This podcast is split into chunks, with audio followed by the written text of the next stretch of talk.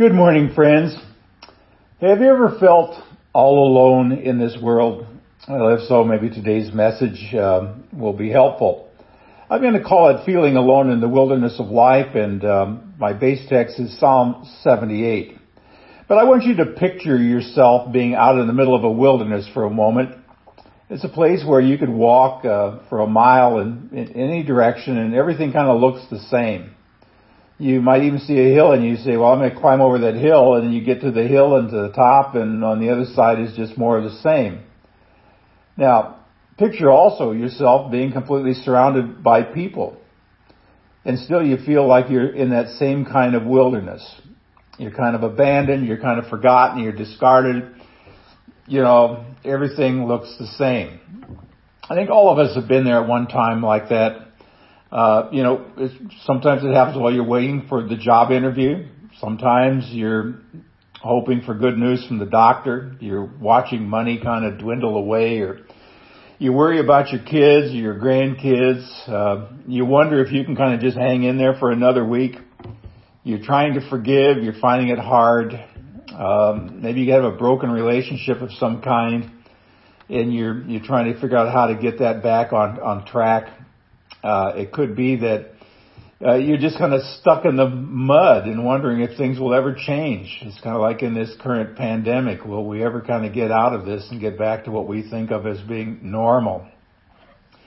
Well, all of that being said, I think there are times when all of us have kind of tense, fearful moments where we almost wonder whether God has plain simple forgotten us. But it is much more the other way around it's not that God has forgotten us. It is that we have forgotten God.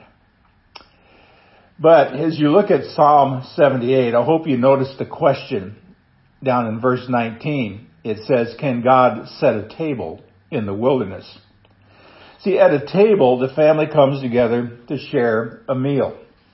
I've been doing that with a lot of family in the last week, sitting down with uh, my kids and grandson wedding reception last night, a rehearsal dinner the night before, you're sitting around and you're sharing life together.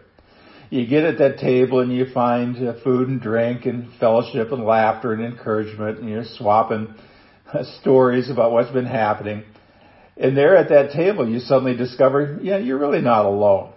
You come and you find other people who know kind of what you're going through and even though they know all your warts and bumps and blemishes, they still love you and they welcome you anyway. Well, in Psalm 23, 5, David actually says to the Lord, you prepare a table for me in the presence of my enemies. See, in the New Testament, there you find the Lord's table. Sometimes we call it communion, the sacrament of the altar. Uh, it's where brothers and sisters in Christ meet together. Now, Jesus even told a, a, kind of interesting story about a man who hosted a really big banquet uh, with many empty seats because some people were invited. They just decided not to show up. Probably didn't even RSVP. So he told his servants to go out and find anyone, anywhere who would come to his great feast because he didn't want any seat left empty. He said in Luke 14:21, "Go out quickly into the streets, the alleys of the town, bring in the poor, the crippled, the blind, and the lame." And, when there were still empty seats, he sent his servants out, and again in verse 23 he says, "Go to the roads and county lanes, country lanes, and compel them to come in, so that my house will be full." Now, in other words, what Jesus is doing here, he's saying, if those people who've been invited first wouldn't come, then you got to go out after the outcast who would have never otherwise come to such a fine affair. I mean, that's kind of how God does it. He goes after the people of the world, or uh, the, the people that the world overlooks because, you know, the so-called beautiful people sometimes have no interest in coming to Him for salvation. When we come to the Lord's table, every earthly distinction just kind of goes by the wayside. We come just as we are, sinners in desperate need of the need of the need of grace of God. We lay aside the things that separate us, things like our titles, our status, our race, our color, our language, our culture. We just we just simply come because we're hungry and thirsty for being in the presence of the Lord. Now Jesus promised his disciples in Luke 22 that they would eat and drink at my table in my kingdom. And in fact, as you get to Revelation, the last book in the New Testament, the last book in the entire Bible, there's a great final meal that's described as called the wedding supper of the Lamb. Now, all four Gospels, Matthew, Mark, Luke, and John, record this, this feeding of the 5,000. And in Mark it said he fed 5,000 people in a remote place, kind of a lonely place in the wilderness. Now the disciples wanted to send the people away because they had no food. I mean, there wasn't a Chick-fil-A or McDonald's or Burger King or Taco Bell or anywhere close. So Jesus told them to hang out, do it. And he would provide the food and the disciples would actually serve the hungry crowd. Now at the God's table, the food never runs out. No one ever goes away hungry. Now, those of you that have raised children or even had grandchildren living in your house for a while, you know that kids love to complain about their food. Now, you and I never did, but our kids do. I'm just kidding about that. You know, they don't like the spaghetti. They don't like broccoli. They don't like the Brussels sprouts. They're getting sick and tired of chocolate milk and uh, they don't want to have a regular meal. They just want a donut for lunch or why can't we have tacos again tonight? And I, I know there are many a mom and dad who've spent hours preparing a meal only to have their kids ruin it with kind of snarky comments. Now, it was the same way in the wilderness for the people of God. You know, they, they were suddenly complaining that they weren't eating all this wonderful food back in Egypt, and they kind of wanted to go back. And when God said, okay, I can take care of this, and He provided manna and quail so that they wouldn't starve, it wasn't enough for them. Still, the food of Egypt seemed so much better. I mean, how boring to eat manna every day. And how many ways can you actually serve a quail? Now, I'm not surprised by their ungratefulness considering how often I forget the Lord. How many times have I ever taken His blessings for granted? Uh, just like the children of Israel, just think about that. He led them through the Red Sea. He delivered them from Pharaoh's power. He set them free from slavery, for heaven's sakes. He protected them from all of these plagues while they were there in Egypt. He led them with a cloud by day, a pillar of fire by night. He actually gave them water that came out of a rock. But friends, it was still wasn't enough. It's, and it's never enough when you don't trust God. So they complained and said, can God set a table in the wilderness? It looked impossible to them. So God rained down manna, sent quail, but still they doubted. Now, lest we say, oh, the stupid Israelites. Guess what, friends? We're just like them. When we get in trouble, we cry out, Oh no, God has forgotten us. Well, I got news for you. God has not forgotten, us. We have forgotten Him. We have no idea how much God, or how much food God has prepared. We have no idea how much water is in the river of life. See, we act sometimes like we serve a poor God, as if God cannot afford to help His people. Now we often say, show me the money and let that rule everything for us. But in Jesus, all are, in Jesus are hid all the riches of, of heaven. The wilderness shows us both our weakness and how God can meet us in the most amazing ways. But friends, as long as you stay in Egypt, you'll never eat, you'll never need manna and quail, and you won't experience the miracle working power of God either. Now, let's be honest the wilderness is not an easy place to be. I mean, it's dangerous, it's lonely, it's deadly, it's risky, it's hopeless. It's easy to get lost in the wilderness. you may spend a long time there, but it's also a place where you learn your own limitations. It's a place where you can face your own failures.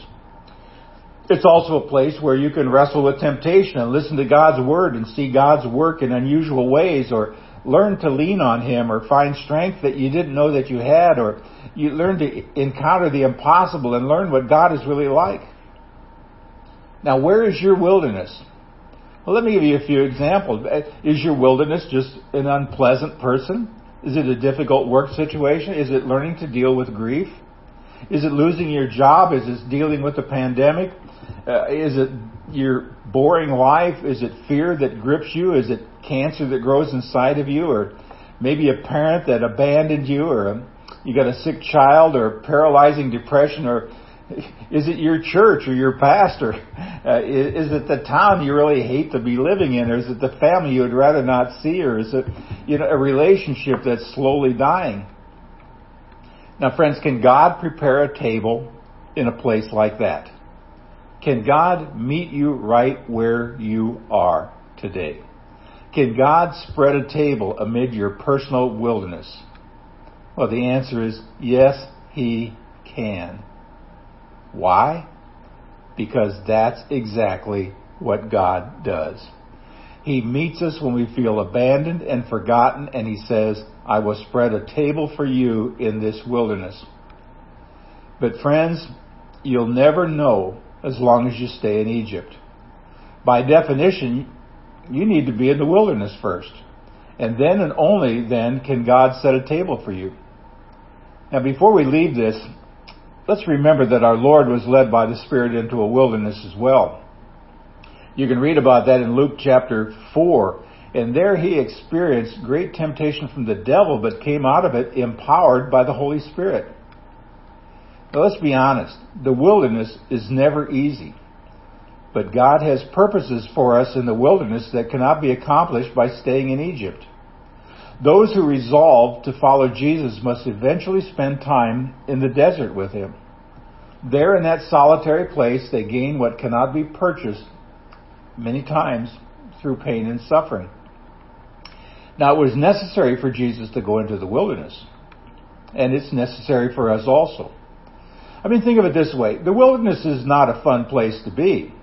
You always end up feeling alone and exhausted. You may not fast for 40 days, but you will often come to the end of all human resources. And you will feel like giving in and giving up. You will wonder why God has abandoned you. Well, nothing will make sense. All will seem confusing. But friends, don't despair. Stand your ground. Remember the promises of God and cling to them. Don't turn back to the old ways of life. Don't give in to your emotions. Learn to lean on your brothers and sisters in Christ. God never leads us into the wilderness in order to destroy us. He intends the time of testing to make us stronger. I mean, think of what you find in the desert.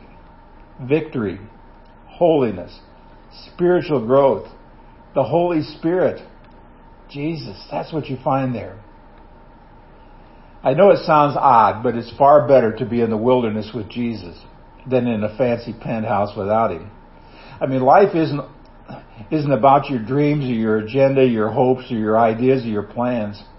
Life is all about God's dreams and God's agenda and God's ideas and God's plans. It's His kingdom we're praying to come, not ours. So, can God set a table in the wilderness? Yes, He can.